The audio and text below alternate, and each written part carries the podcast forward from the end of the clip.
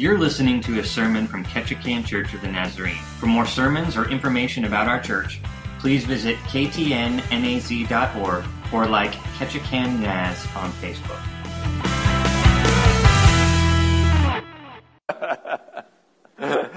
Good morning. I'm sorry Pastor Peter handed it to me and then he came back. So God is good, isn't he?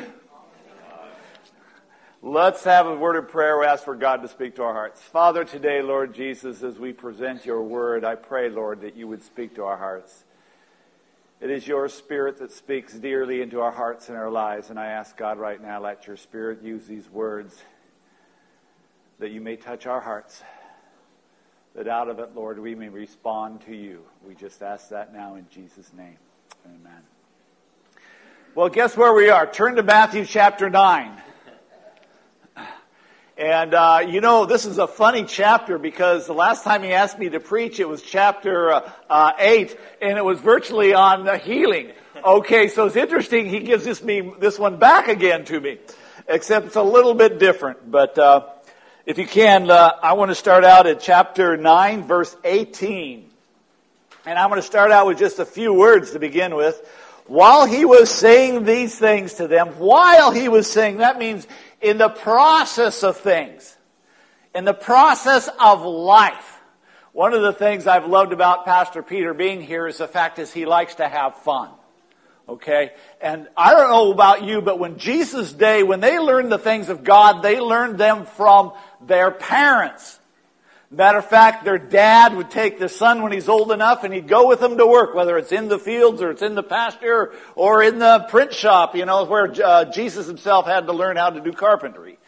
Today we can't quite always do that. But we have other ways, and a lot of the life lessons that he talks about the kingdom of heaven happens to be on the way to something. You know, what we learn about God is not just what we do on Sunday, it's supposed to be what we do throughout the whole week. And the messages of Jesus here tells us on the process of my life, I'm going to tell you these principles of God. Now, most of you know, uh, what's this? Now, why do you think I have this ball today? What? No, no, actually, you know why I have this one today? Now, I do understand the World Cup's coming up, isn't it? When is it? You tell? It's already started? So you guys are here instead of watching the World Cup? Okay. Well, be honest with you. The reason I asked for this is I just asked for a ball. I didn't know the World Cup was happening today. My son says this is the only ball I can find. Well, I have learned something very, very important. Uh, I need a volunteer. Oh, right there. Come over here for a second. Right? You stand right over here. Okay, let's catch that. Okay. Now, can you throw back? You're really good at that. Can you bounce it back to me? Okay, look. Now, I, the reason I'm doing this is, you know, when I was younger, keep going, keep going. He is doing so good. Okay, go ahead and sit down. How about you? Okay. Okay. Now, you, each time we do this, we learn something. In the course of my day, when I was a young person, I learned something how to teach. And it was right out of college. Don't ask me why. My first year of college, back when I was 19 years old, I think it is. Believe it or not, I was that, that young once. I'm as old as dirt now. Yes, I know that. But in turn is I learned that the people learn best when they're having fun in the course of their day. And a lot of the lessons we learn is on the way to something else. And Jesus teaches the lessons of the kingdom of God on the way of the course of his life. When we teach our young people, they learn best not on Sunday, believe it or not, in the course of their day throughout the week. And the principles of the kingdom of God needs to be taught every single day. When we learn, we have to apply them to our life of where we live. And the Jews knew this. This is the way the Jews lived. The lessons that they taught were taught by their parents in the course of the day. We teach them by the fun we have. It's not that just that we have fun, but we have to apply the things that we do know. Now, so in the course of the day, there are certain principles of the kingdom of God that begin to be taught. And if you'll turn back to Matthew chapter 9, verse 18, we're going to read while he was on, while he was saying these things to them, A synagogue official came and bowed down before him and said, My daughter has just died, but come and lay your hand on her, and she will live. Then Jesus got up and began to follow him, and so did his disciples. Now he's in the process, right? Guess what happens? Something else comes up. And a woman who had been suffering from a hemorrhage for 12 years came up behind him and touched the fringe of his cloak. For she was saying to herself, If I only touch his garment, I will get well. But Jesus, turning, seeing her, said, Daughter, your, your, excuse me, take courage. Your faith has made you well. And at once the woman was made well. When Jesus came into the Jewish official's house, he saw a flute players and a crowd in noisy disorder, and he says, Leave, for this girl is not dead, but she is asleep. And they began to laugh, laughing at him. And when the crowd had been sent out, he entered and took her by the hand, and the girl got up. And the news spread throughout all the, all the land. Now, this is a sandwich. In the course of what was going on, something happened. I always find out the real character of a person is by what happens or how they handle the things in life. And Jesus, in the course of things, got up from the very first thing. And I want you to understand there, there's three principles that happen here. The first thing is, it says, in the very first is, My daughter has died, but come lay your hand on her and she will live. Not she might live, but she will live. He didn't question, it wasn't the fact is, can Jesus happen? It might heal him, but he will heal him. Now, the interesting thing, if you go all the way back, and for those of you who weren't back the last time I preached, I actually pre- preached on this, uh, the centurion. And the centurion was, had a great faith. God, actually, he stood up and he says, if he, you know, um, you know, Jesus was going to get up and go where he is and he's going to heal his servant for him. And he says, you don't even have to do that, Jesus. Just say it. Because you're in authority. And this man had a great faith, didn't he? To where he, all he had, Jesus had to say it. He didn't even have to touch him. This, this, this guy here says, Jesus, come and touch. That marvelous touch of Jesus. The marvelous touch that heals. If you would just come and touch. Now, the interesting thing is there's two things that happen. Number one, the synagogue official bowed. That means he brought, he came to God with humility. There was no arrogance in this one. This was official. This was a ruler. The first one was what? A centurion back in chapter number 8. Chapter 9, it's also a ruler. Now, the most amazing thing about that, God is saying it doesn't matter who you are. For the very next woman that comes for him, which comes in, in the midst of all this that's going on, he comes and he bows down and he lays in front of it, Jesus, if you would do this. And you know what Jesus does? What does he do? He gets up and goes where the need is. You see, the most marvelous thing about the kingdom of God is God will always go where your need is. It doesn't matter where it is or it doesn't matter what happens in your life. He's going to go and make sure you're okay. You know, he's like that. He is that perpetual father. If something happened to my kid, I don't care. Whatever happens, if he needs me, I'm going to be there where that he's going to have that need, and I'm going to make sure it's done. God's the same way. He's going to say, "I'm going to make sure I'm there for your need, wherever that need is going to be." Whatever it is in your life, whatever the circumstance in your life, I'm going to be there because I'm going to make sure that need gets my touch. So God, first of all, will always go no matter where you are. That is a principle of the kingdom of God that we have to run over in our head and understand that. You're not going to run, you're not going to be a situation, it doesn't matter who you are, whether you're an official, you're a centurion, or you're this woman. Now, this woman that comes before him is amazing this woman comes and she is, she is destitute. Matter of fact, she has been bleeding for 12 years. Now, that, that, that verse, that, the word bleeding, the only, there's one other time it's used in the scriptures, back in Leviticus chapter 15. And chapter 15 devotes a whole chapter to this woman. And you know what happens is what happens, the bleeding is, it was something that was unclean. When you were bleeding, you, are, you were considered unclean. You were to go off by yourself. You were not to touch anybody else. A husband couldn't have relationships with you. Uh, matter of fact, if you sat down on a chair, that chair would be defiled. If someone touched you, you would be defiled. Whatever you touch. So this woman, when this happened to her, is she was ostracized from all society. She couldn't go to church because she was unclean. She couldn't go to the assembly of believers. Matter of fact, when they got to know that this woman was at that point, they would actually probably walk around her afraid they might be touched by this woman because she was unclean. And this happened for 12 years of isolation. In one of the other Gospels, it takes this, this uh, uh, point and he says, you know what? This woman had also spent everything she had to get better. She spent her whole income to get out of this isolation life.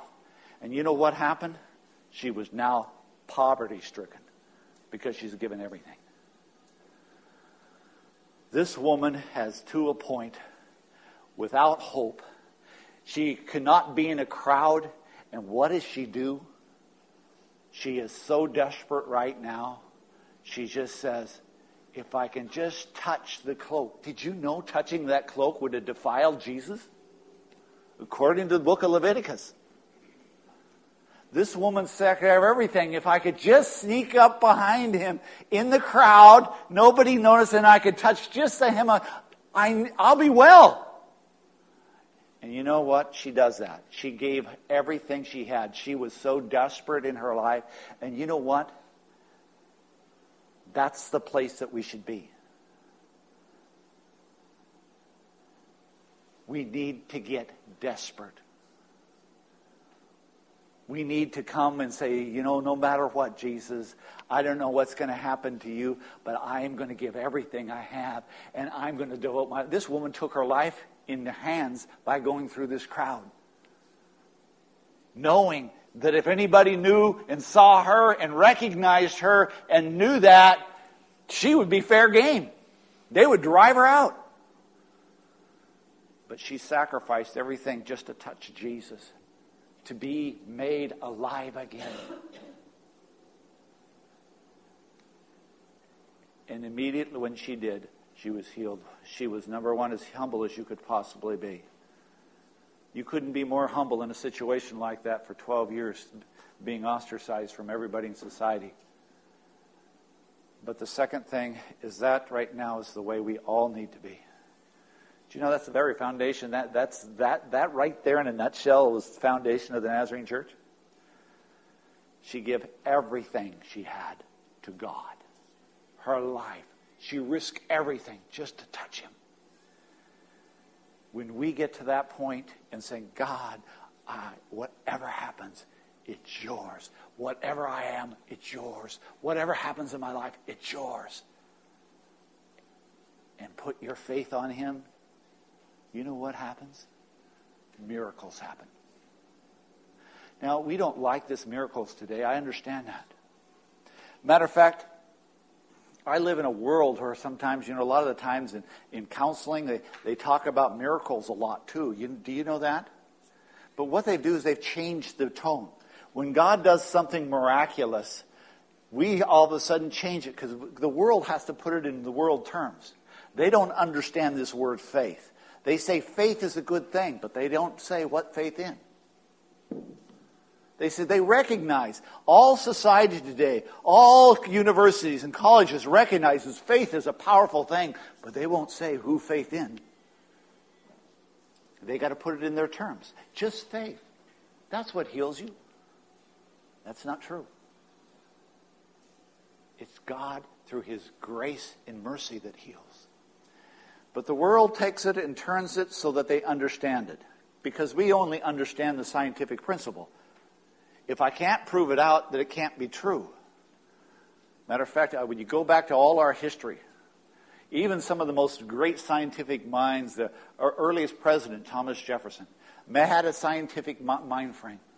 Matter of fact, so much so that his scientific mind frame would take the Bible that he just understood that there's a huge amount of wisdom there. He knew. You know what he did? He took it and he took out all the miracles in the Bible. So Thomas Jefferson's Bible had all the miracles removed, and only that that was not a miraculous thing that he would keep into it. And people say, "Well, this, why is, this is where the man struggled with." Everybody struggles. This is where his struggle was. But he was also the first president that started worship services in the White House. He was a president, was always there to hear the message of God. So even though he had his struggles in life, he still saw something miraculous that he couldn't understand. We live in a world today where almost all every year, how many times we say that the science is going to prove it different. The miraculous is, really don't happen. It just means we don't understand it yet. But the reality is, no, that's not it. The thing that makes the difference is the touch of Jesus in your life. I can teach my kids everything that the Bible could possibly teach. And we should. We can raise them up all we can, but it still goes. It goes back to the thing. It takes the touch of Jesus to change a life. And in the touching, that Jesus would reach out, miracles happen. In your life, in my life, and around this world. It isn't going to happen any other way. It's going to require God to do the touching. This woman could do all that she possibly could do, but it took Jesus to change and make her well, and she did. He restored her life. Matter of fact, this is a scary moment for this woman. Could you imagine coming out there and all of a sudden, the next thing, Jesus turned around saying, Somebody touched me. I felt something. And she turns around to this woman that is there and, she's, and she says, Your faith has made you well. Matter of fact, the word faith made well means an ongoing. It doesn't mean they just did it once. It's meaning you have chosen to do something and continue to choose to do something. You are well. Her life totally changed at that point. All of a sudden, she wouldn't be ostracized from society anymore. She would allow to be in church. Her friends could be around it. She could have normal relationships with her husband. All the aspects happened because of the touch of Jesus. She was completely restored. She had life. And that life comes by the touch of Jesus. Second part of this verse. Now, after um, the, the woman was made well, verse 23 says, When Jesus came to the official's house, he saw the flute players and the, and the crowd in noisy disorder, and he says, Leave this girl, for this girl is not dead, but she is asleep. And they began laughing at her. I guarantee you right now, is if you talk about Jesus and faith in God and what he's done in your life, the world's going to laugh at you. It does it'll look at you and say, well, there he goes again. He's a little bit crazy, isn't he? Oh, well, yeah, one of those Jesus freaks. I remember when I was, I swore when I was a teenager, I made fun of Jesus freaks. I wasn't a Christian. I looked at them as if the craziest people in the world until Jesus touched me. And then I became a Jesus freak.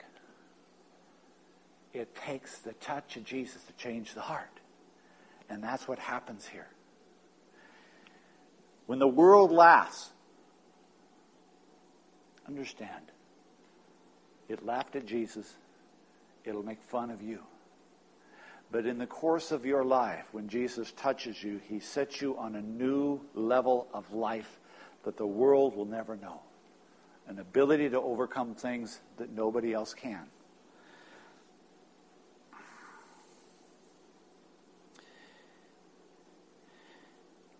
But when the crowd had been sent out, Jesus entered and took her by her hand, and the girl got up. And the news spread throughout the land. You see, that word healed is the same word that we use for made whole. It's virtually the same word that actually means to be saved, to be brought up, to be given new life, to be made complete. And that's what Jesus does with our lives. He makes us complete. And by doing so, guess what happens? We enter into a new relationship. So the rest of the world today is going to make fun of you if you profess the name of Jesus Christ. If you live according to the faith, you can expect the world to make fun of you.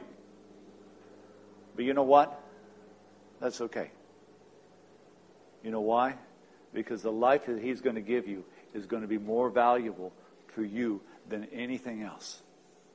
Now, does that mean things are going to go right for you all the time?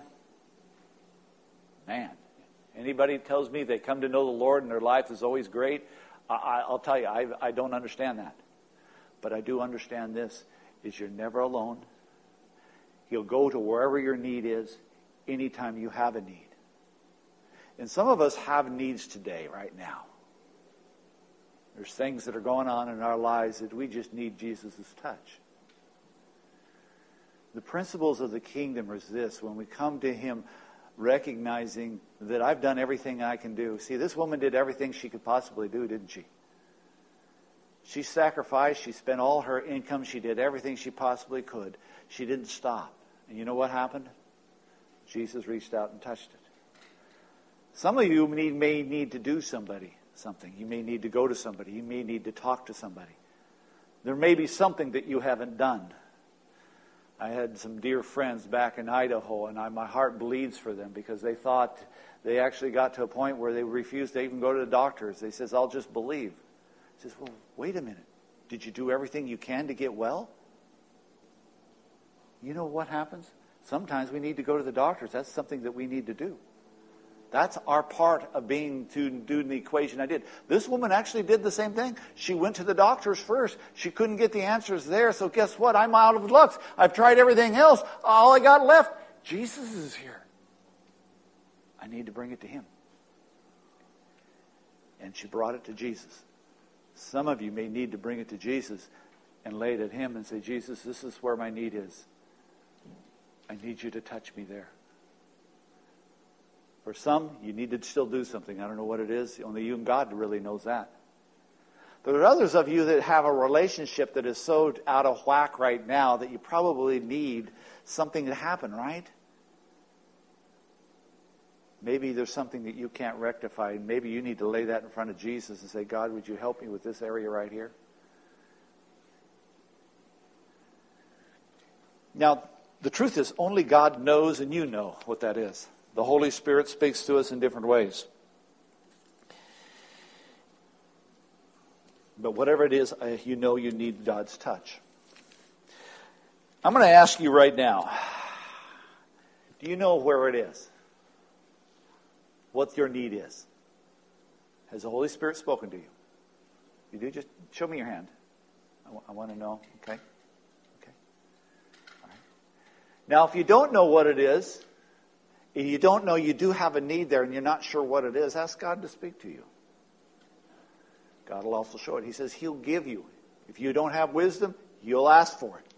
Now, some of you says, "Well, I never thought of asking for wisdom." Well, guess what? God says He'll give it to you if you ask. So maybe you need to ask God for wisdom to be able to handle the situations you're facing. I want you to take your eye and just bow your heads for a moment right now.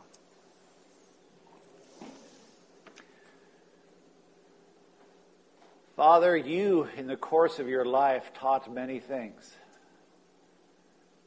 The one principle that we do understand is we know we need to bring it to you. And Father, I'm asking today, Lord Jesus, that you would reach out and speak to my heart and speak to all of our hearts. You know the point of need that I, you have. You know the point of need I have in each and every one of us.